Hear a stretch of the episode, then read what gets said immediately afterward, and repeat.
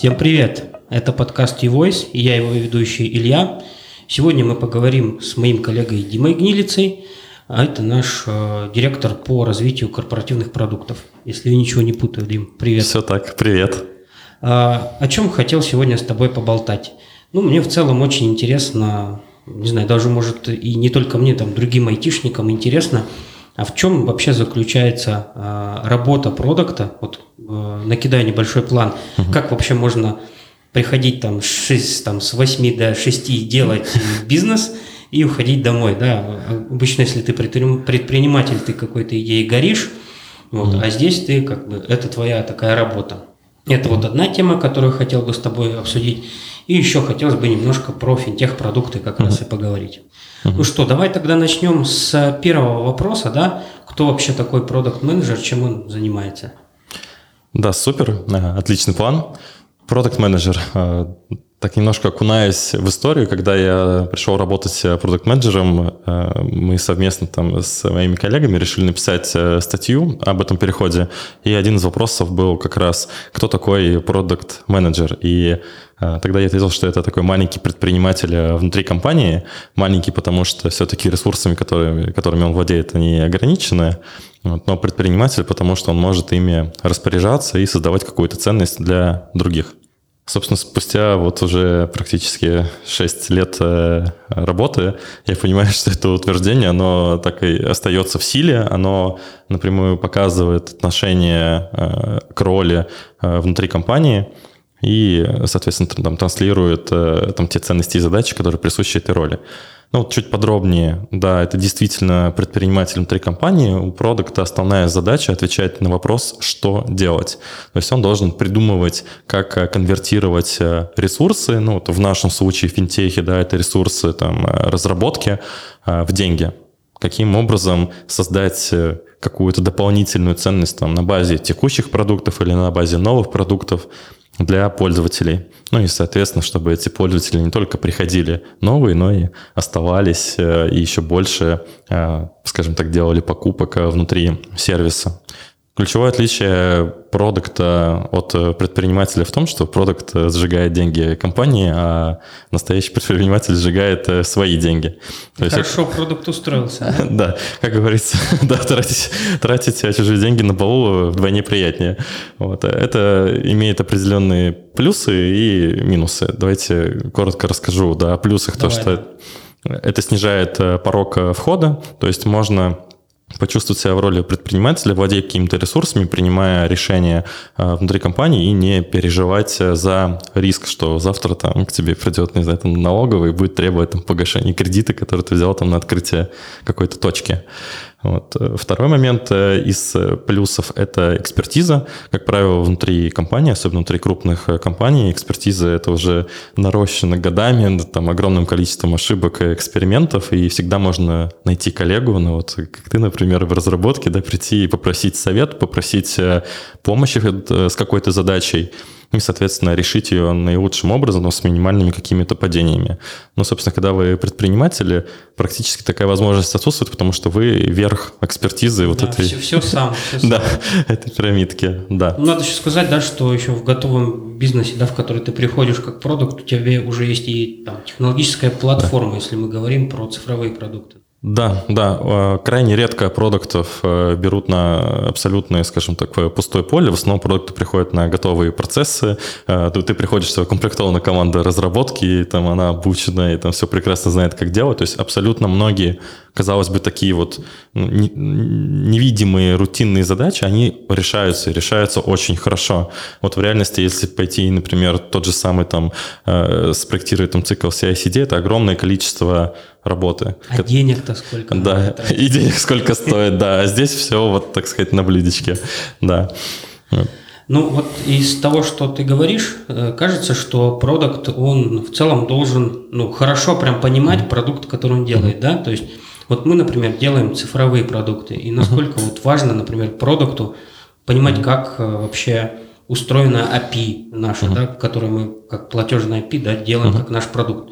Угу. Насколько он вообще должен быть в теме и насколько он должен понять, что целевая э, аудитория этой API это, например, разработчики, и это учитывать? Угу. Да, отличный вопрос. Продукт очень хорошо должен понимать э, своего целевого клиента, и он должен хорошо разбираться в продукте, который он делает. И бывают э, моменты какие-то там очень такие сугубо технологические, в которые продукт может это делегировать кому-то, например, там, ведущему разработчику определить, не знаю, там, архитектуру там, решения. Но, тем не менее, он должен в этом разбираться. Почему это важно? Потому что через все вот эти нюансы, э, скажем тогда, работы своего продукта, он будет отстраиваться от других там, решений, которые есть на рынке. Он будет прекрасно понимать сильные и слабые стороны своего продукта, чтобы лучше конкурировать. И э, отвечая по итогу на вопрос, насколько важно быть в домене, в домене действительно быть важно. Но есть нюанс, оговорочка, да, что не нужно быть э, экспертом, скажем так, и делать э, здесь работу за других. То есть если у вас есть ведущий разработчик или там аналитик или кто-то еще, пожалуйста, доверяйте работу своим коллегам, которые являются экспертами в этой зоне, и консультируйте с ними, а не там, придумывайте сами, да, там, как, каким образом, там, не знаю, выбрать архитектуру там, того или иного сервиса. То есть э, в этом и преимущество работы да, в больших компаниях, что есть эксперты, которые значительно лучше вас решают эту, эту задачу. Вот mm-hmm. ваша роль как продукта – это вот быть в контексте. В контексте и mm-hmm. как, как, как-то направлять эту всю историю. Да, да. Понятно, да. Ну, всегда можно, не знаю, какое-нибудь коридорное интервью провести с да. разработкой для того, чтобы понять, да. удобно им пользоваться API, которые мы сделали или нет. Да, э, вот есть э, у э, такой известной компании, да, Stripe, статья, в которой они описывают типологию, ну, скажем так, продуктов, и она мне близка. И там выделяют несколько типов, и один из них называется там, такой Technical Product Manager. Это продукт, который имеет сильный технический бэкграунд, он э, прекрасно понимает, что такое там API, какие бывают там виды сервисов, там, чем пост-запрос отличается от GET и так далее.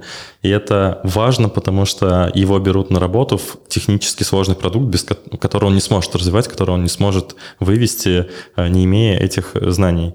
И, как правило, найм, вот э, так плавно затрагиваем тему найма, всегда исходит из конкретного продукта и команды. То есть, конкретных потребностей, да? Да. На самом деле, вот мы делаем такой такое профилирование э, кандидатов э, именно под вакансию. То есть мы описываем, какие навыки критичные, какими мы можем пожертвовать. Соответственно, допустим, это в том же, в той же роли продукта, которая технически должна иметь там сильный бэкграунд, мы не смотрим, допустим, на понимание там глубокого там юнит экономики или какой-то монетизации, потому что этот человек делает для нас платформы. Нам важна э, гибкость и масштабируемость этой платформы. А вот как раз какой-то другой продукт потом замонетизирует ее дополнительно и тем самым там дополнит продукт.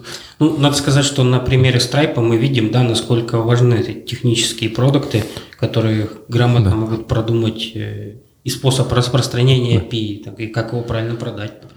Да, на самом деле собрать э, такой красивый, стройный, масштабируемый IP – это просто невероятно сложная задача, и она сложная и для продуктов, и вот для разработки, потому что есть там процессы наследования, да, всегда есть клиенты, которые сидят там на предыдущих версиях, всегда есть какие-то обновлений критические или там новые технологии, или просто ситуации, когда вам нужно вот э, в момент переехать там с одного сервиса на другой и каким-то образом сделать это так, чтобы ваши пользователи не пострадали. Огромное количество нюансов, и вот ребята, которые в командах реализуют э, технически сложные задачи, они, конечно, большие молодцы. Ну, да, я вот э, хожу, у нас там есть архитектурные комитеты, хожу на них, и там иногда рассматриваем, как вообще проектировать API. Вот приходит кто-то от бизнеса с каким-то конкретным запросом, нам надо там, в api поддержать такой-то, такого-то провайдера, например, по чекам. А у нас их три, этих провайдера, да, uh-huh. и мы, а каждый по-своему чуть-чуть работает, и uh-huh. должны вот в API каким-то образом сделать так, чтобы и клиентам было удобно, uh-huh. те, кто там вообще не знают, что у этого провайдера что-то поменялось, и, и, и нового провайдера поддержать. Ну, в общем, да, такая нетривиальная задача, надо сказать. Но я, кстати, думаю, что с точки зрения разработки мы еще вот поговорим. Там, uh-huh. при, приглашу архитектора на, в наш э, подкаст, и мы об эту тему обсудим. Да. Давайте двигаться дальше.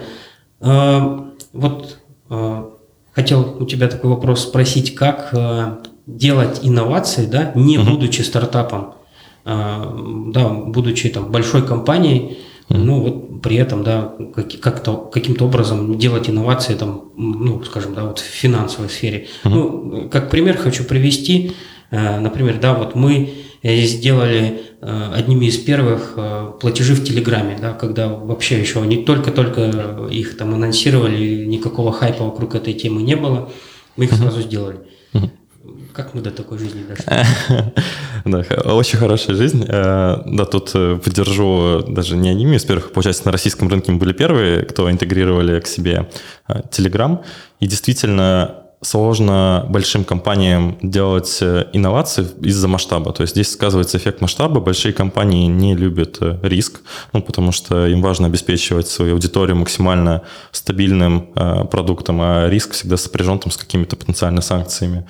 Э, большим компаниям сложно встраиваться в процессы, то есть процессов огромное количество, и нужно уметь простроить там ваш новый продукт, допустим, его там какие-то э, бизнес-процессы и там бэковые, вот, э, э бэковое сопровождение внутри это строит, это стоит огромного количества Э, затрат э, как денежных, так и, конечно, наших э, ресурсов человеческих. Поэтому маленькие компании обычно получают такой буст за счет того, что они маленькие, быстрые. Но, как показывает практика, рано или поздно все равно большие компании, когда даже видят какую-то инновацию, они ее перетягивают и за счет своего масштаба, который негативно влияет на старте, потом, наоборот, компенсируют, и он становится преимуществом. И они забирают больших, там, каких-то крупных клиентов. Как э, генерировать эти инновации? Ну, вот для примера приведу. На российском рынке часто, особенно в финтехе, используют экспериментальные группы, то есть условно появляется какая-то платформа э, от государства, и э, приглашаются к участию в этих экспериментах там банки или там другие там финтех-компании. И здесь можно получить за счет этого площадку, на которой можно провести тесты. Это раз. Два, это, конечно, ваши внутренние эксперименты, что еще, скажем так, самым главным является вот драйвером. Это когда вы внутри компании организуете процесс таким образом, что вы начинаете тестировать, казалось бы, даже абсолютно какие-то безумные э, гипотезы, и э, начинаете их проверять э, на продакшене. И если одна из них там, выстреливает, вы начинаете масштабировать. Вот это, пожалуй, самая-самая сильная Э, часть, которая двигает э, инновации внутри финтеха, когда люди, наш самый ценный ресурс внутри компании, не безразлично подходят к задачам и пытаются находить какие-то новые точки роста. И тогда открывают новый продукт. Слушай, ну вот зачастую кажется, что просто иногда страшно, а вдруг не взлетит, да, то есть э, а у тебя там планы по доходам или еще что-то. Вот, ну, в больших компаниях, да, uh-huh. в, стартапе ни, никаких планов нет. Нам типа вот надо бежать э, для того, чтобы в нас вложились, надо что-то показать. Uh-huh. Здесь у тебя планы, да, и, и как вот э, в такой атмосфере все-таки uh-huh. немножко раскрой uh-huh. инновации. Тут есть, э, да, такие два момента. Один культурный, один финансовый. Э, начнем э, с культурного. Это признание ошибок, но даже скорее так, ошибка – это как э, побочный эффект производства, то есть невозможно что-то генерировать, не выдавая ошибки, то есть, ну, ошибки, скажем так, это я завуалированно говорю в целом про эксперимент, который вы провели, и он не привел к тем результатам, которые вы хотели бы получить, а там, не знаю, продажи были там не на 10 миллиардов рублей, а там на 1 миллион, но это абсолютно нормально, и скажем так, если это эволюционно посмотреть на нашу планету, она ровно так и развивается. Там появляются какие-то виды животных, одни выживают, другие умирают, и это, это норма. И когда у людей внутри в культуре нет страха наказания за то, что они провели какой-то эксперимент, и он оказался не с тем результатом, который они ожидали, это норма на самом деле любой результат вот в рамках такого подхода, он уже успешный. То есть если у вас есть данные, есть аналитика, и вы смогли сделать интерпретацию результата, это успех. Да, есть какие-то понятные выводы, которые мы из этого эксперимента сделали. Кажется, что действительно все прошло успешно. Да, да, а, абсолютно важно. И вот эту культуру формируют как раз люди и там руководители, и дают сотрудникам возможность раскрыться и проявиться. Второй момент э, финансовый, как ты да, так тонко заметил, конечно, никто не любит любит просто терять деньги, нужно же еще и зарабатывать. А, и обычно мы делаем следующим образом, это закладываем в бюджет какую-то норму, которую мы готовы потратить на инновации, и мы потенциально относимся к этим деньгам как э, к рискованной такой части. То есть мы можем сжечь все в ноль и не заработать ничего, а можем, не знаю, сжечь там 50%, э, а заработать сверху, там, я не знаю, плюс 300%. И это тоже мышления вот, э, и договоренности на уровне э, руководителей компаний, которые осознают, что если этого не делать, то никакого развития у продукта не будет. Рано или поздно он умрет, потому что люди будут бояться его менять. Хочу сказать, что с точки зрения разработки у нас же такая же история есть. У нас есть R&D команды целые, которые занимаются тем, чтобы Юмани там оставались э, технически развитыми и не отставали ни, ни от рынка, ни от технологий. Это очень важно, то есть чтобы дух который связан с изменением, поддерживался не только на уровне таком там верхнем, а чтобы он жил действительно внутри команд, и команда разработки, и там продукт, которые работают день за днем вот рука об руку, они могли это делать вместе. Ну, потому что так или иначе всегда побеждает система, и даже если один продукт будет пытаться что-то менять, у команды есть сопротивление, из этого ничего не выйдет. Ну, согласен, да. Хорошо, давай немножко теперь отвлечемся вот э, от э, внутренней кухни угу. и поговорим про продукты. Э, вот цифровые продукты, да, которыми мы сейчас занимаемся, на твой взгляд, если такой, mm под, посмотреть на там, российский рынок текущий, что сейчас может быть востребовано? Угу. Ну, я, наверное, пишу глобально тренды, вот, которые возникают. Исходя mm из этого, мы перейдем более детально к Давай. продуктам. У нас э, что произошло вот в, прошлом году, да, ключевое, что люди, которые привыкли платить, мы говорим про рынок финтеха, да, рынок платежей, которые привыкли платить э, буквально там в одно касание, э, там по там, Face ID, там, Touch ID и так далее, лишились этой возможности. Ну, это, это было тяжело. Это было больно как никогда, как будто да, там часть тела от вас ушла какая-то. И ключевая задача, с которой столкнулся бизнес, это сохранение высокой конверсии, потому что люди привыкли, что карта не нужна, что максимум она понадобится там раз в полгода, не знаю, кому-то отправить номер для перевода, и то уже тогда СБП был, то есть это просто, скажем, такой рудимент уже, который э, перестал э, вам быть нужен в повседневной жизни, и все было цифровизовано. И это был большой удар. Что произошло после этого? После этого компании начали выпускать свои продукты, свои Pay, там, электронные кошельки и прочее, которые бы позволяли платить также в одно касание и сохранить эту привычку, придать ей какой-то новый виток жизни.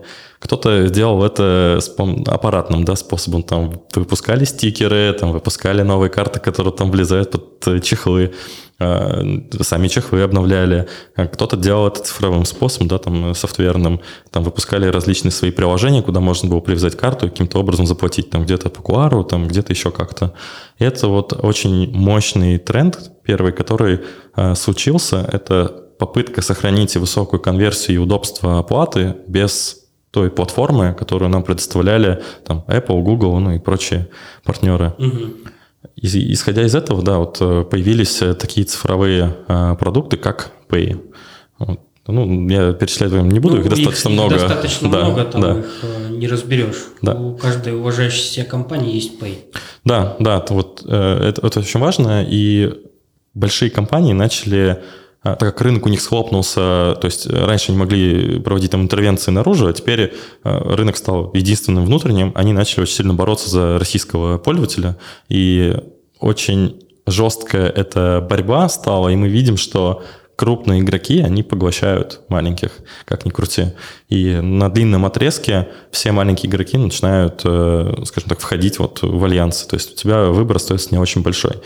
В связи с этим многие компании для того, чтобы повысить вот маржинальность или повысить там, количество продуктов на одного пользователя, внедряют к себе сервисы. А, это там доставка еды, там банкинг, э, такси, это путешествия, это чего только нет. И вот если взять всех крупных эмитентов, например, по картам в России, у каждого есть такие сервисы. Это можно сказать, наверное, экосистемы, да? То да. есть строят экосистемы вокруг, да. вокруг, вокруг какой-то базовой компании, которая была. Да, да. Российский пользователь становится центром мира, и вокруг него все компании пытаются выдать максимальное количество сервисов, которые только возможно, и, соответственно, удержать его у себя, потому что переход и привлечение таких пользователей, оно стало стоить просто огромного количества денег, и никто, естественно, не хочет их платить. То есть пользователи неохотно меняют вот свои привычные места обитания в интернете, да, места покупки там, не знаю, товаров каких-то. Да, на самом деле российский финтех, он очень сильно развит даже по меркам вот э, глобал такой арены. И переход от одного банка в другой становится максимально бесшовным. И мы переходим вот еще в один тренд, допустим, тренд там э, open banking, который mm-hmm. появился э, там, по инициативе да, там, и регулятора, и там, банков. Это возможность, имея там, одни данные, один счет в одном банке, наследовать эту информацию в другие, не проходя повторных процедур. По факту там, в будущем мы можем просто там, открыть карточку первый раз в жизни в одном банке и больше никогда не приходить в отделение, и даже не приходить повторно регистрироваться регистрацию, потому что ваши данные, пока они актуальны, они будут наследоваться во все банки. И можно будет легко там переводить деньги между своими счетами. Звучит красиво, если честно. Ну, вообще, да. open banking – это история интересная. Это прям, может быть, так показаться глоток свежего воздуха, да, для ты ты же ведь можешь как-то эту, на этой аналитике, да, на этих данных какие-то новые продукты формировать для пользователя. Да, да, безусловно. И тут э, огромный скажем так, э, кусочек возможностей формируется в том, что появляется появляются исторические данные о пользователе. То есть, когда вот он к вам приходит в сервис нуля, вы о нем еще ничего не знаете. Вы не знаете его транзакционную активность, вы не знаете, там, сколько денег он условно имеет и так далее. А здесь появляется возможность эти данные иметь глобально, и когда вы приходите в банк, банк уже знает о вас все. И он может предоставить ровно там те продукты, которые являются для вас востребованы, а не выдавать, как это, например, происходит сейчас, там всю линейку на старте. Да, всю линейку. Ну, плюс, наверное, работа с рисками тоже как-то иначе может быть строится.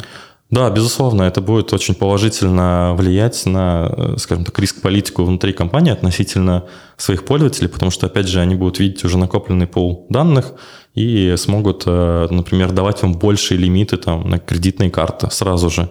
То есть не ждать, пока вы там на транзачите на первые там, 300 тысяч рублей, чтобы оценить э, ваше благосостояние. Угу. Ну, да, вот сейчас затронули тему open banking, а есть еще одна история, как цифровой рубль, например, да? Э, вот э, что ты про него думаешь? Вот сейчас даже логотип сделали красивый. Да, да. Ох, что этот конкурс дизайна. Э, на самом деле, это, как я, как я к этому отношусь, да, это действительно попытка государства Э, быть э, в тренде децентрализованных финансов, но вернуть их в централизованный вид. Конечно, никто из э, там, системы, вот под системой подразумеваю работающие механизмы, которые есть на рынке, не хочет, чтобы возникала альтернативная система, которая тем более является неуправляемой. То есть она неуправляемая и независима. Это для государства очень большой риск. Соответственно, мерой э, пресечения этого риска – это создать свою платформу, которая будет решать аналогичные задачи, но при этом будет подконтрольно. И в нашем случае цифровой рубль – это ровно про это. То есть это возможность дать пользователю открыть э, вот этот э, счет и, соответственно, использовать его для оплаты, эта оплата будет приравнена там, к безналичному расчету. При этом здесь, наверное, важный момент, да, что деньги становятся скажем так, хранятся внутри э, игроков-регуляторов, э, и это такой нонсенс, потому что ранее, условно, ЦБ, там, НСПК и прочие ребята, они не являлись игроками на рынке, то есть они создавали атмосферу, но не участвовали в самой вечеринке. А теперь они становятся полноценными игроками. И в каком-то смысле финтех-компании в будущем, вот, которая уже наступает понемногу, они начинают конкурировать на уровне вместе с государством, потому что государство становится игроком. Ну, это интересно. А вот, э, не знаю, какие-то профиты, может быть, из этого бизнеса э, удастся ли как-то вытащить? Угу. Ну, я бы сказал, что сейчас идут эксперименты. Основная э, задача, которую вот сейчас решают такие децентрализованные платформы, это удешевление сложных транзакций. То есть когда вы владеете, не знаю, огромным металлургическим заводом, процесс проведения сделки очень длинный по срокам. Соответственно, так как он очень длинный, огромное количество согласующих, э, там, очень сложно найти там цепочку ответственных случаев, каких-то ошибок, проблем, это огромные накладные расходы, и компания их несет. И, например, вот эти платформы сейчас, они позволяют проводить э, эти сделки, сложные очень, в автоматизированном цикле с полным наследованием там, и прозрачностью всех э, участников, и удешевлять, э, соответственно, стоимость этой сделки. Для рядовых э, пользователей, ну вот в моменте пока что у платформы нет каких-то сверхвозможностей, э, которые она бы предоставляла. Тут оговорюсь на конкретном примере. Например, цифровой рубль – это возможность банка зайти и списать ваши деньги вот с этого счета, условно открытого там в ЦБ. На самом деле, имея СБП под рукой, вы решаете ровно эту задачу, когда... Да, и оно, да. ну, оно уже сейчас есть, и оно уже сейчас дешевое, да, для Да. пользователя вообще ничего не стоит. Да, да. э, Вот и буквально, да, сегодня вот мы с тобой слышали новость, что подписал э, наш президент закон о лимитах, который сейчас там составит 30 миллионов. Этот лимит закроет потребности там 99 с еще большим количеством девяток потребностей Да, думаю, у да. пользователей. Да. Да, да. Поэтому ну, на текущем этапе развития цифрового рубля преимущество для конечного пользователя, именно физического лица, здесь не очевидно, на мой взгляд. Ну что ж, интересно, э, интересный получился разговор. Я думаю, что и слушателям было тоже интересно послушать. И если что, задавайте вопросы. Дима, тебе большое спасибо за беседу. Буду рад тебя еще услышать. Илья, спасибо большое, что пригласили. Буду рад э, поделиться своими теми опытом и теми знаниями, которые успел накопить. Спасибо. Всем пока. Пока.